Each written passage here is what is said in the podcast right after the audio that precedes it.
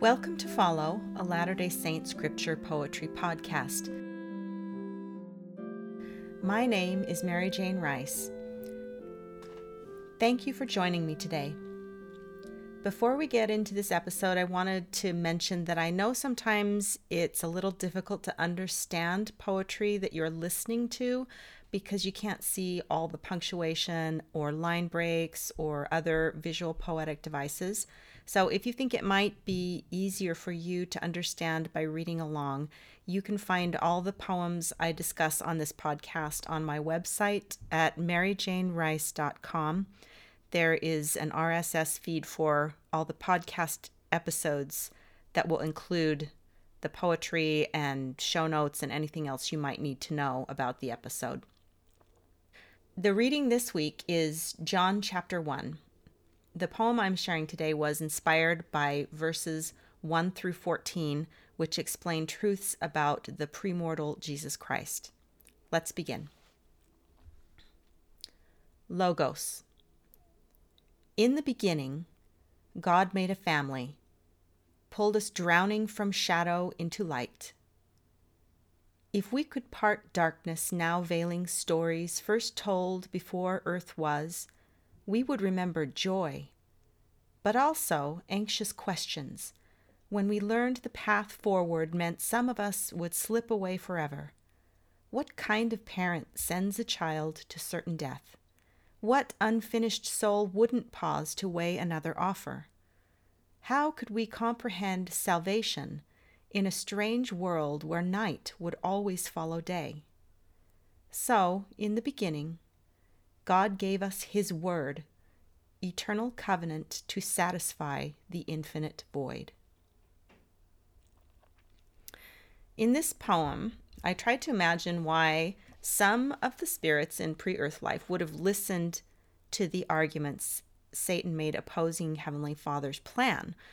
I think sometimes um, we imagine the way it was in our pre earth existence that of course, because we lived in Heavenly Father's presence, we would have known everything about the plan and exactly how it would work out, and we would be able to understand the a lot of the principles and how they would work. But I I think that even though we lived with God, we probably didn't have absolute knowledge about how the atonement would turn out. We just had to go by His word and trust in Him.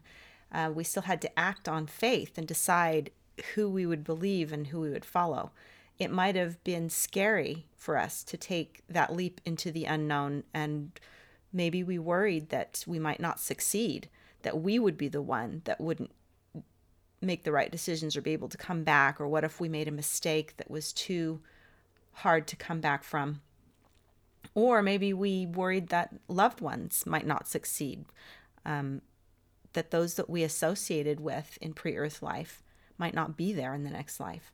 Uh, how would Satan take advantage of this? I think he would play on our fears and and try to get us to go for a more sure plan that would guarantee everything would work out or that would absolve us of any sins we might com- commit without having to go through the hard work of repentance.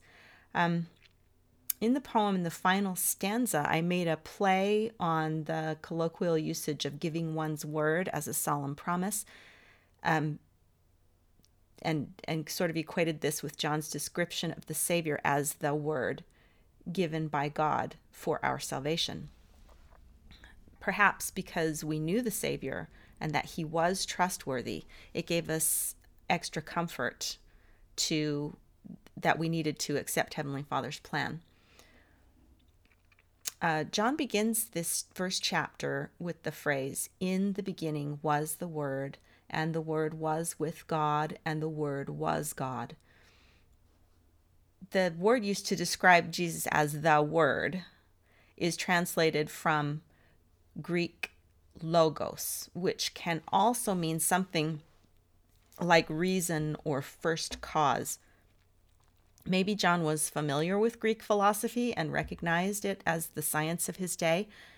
Um, maybe he used logos to talk about Jesus Christ because he thought it would help people who were unacquainted with Jewish concepts such as the Messiah to understand Christ's importance and place in the creation of the earth.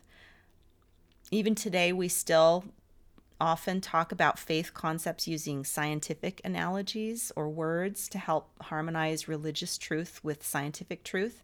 I think that doing things like this helps us learn faith better if the concepts come in a language that we can understand. I wanted to end by noting that I changed a word in this version of the poem from the one that is in my published book.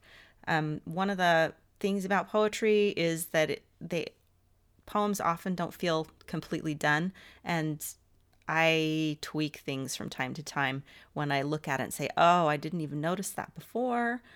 I think this would be a better option. Um, there's a repetition here that I didn't pull out. So I apologize for slight differences, but this is just the way that I write, and it'll continue to be that way. But I will post, always post the one that I read on the website so it matches what I read, even if it doesn't match what's in the book. Now I'll read the poem for you again, see if you can pick out which word I changed. Logos. In the beginning, God made a family, pulled us drowning from shadow into light. If we could part darkness, now veiling stories first told, before earth was, we would remember joy, but also anxious questions when we learned the path forward meant some of us would slip away forever. What kind of parent sends a child to certain death?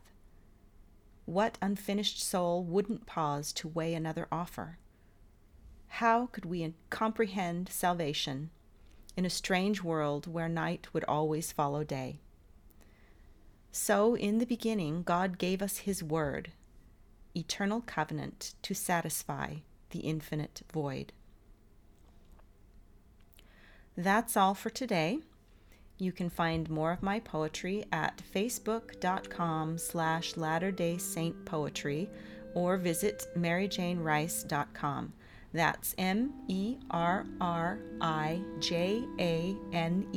rice.com. My contact information is in the show notes. Thank you for listening. May your time spent in the scriptures this week be rewarding.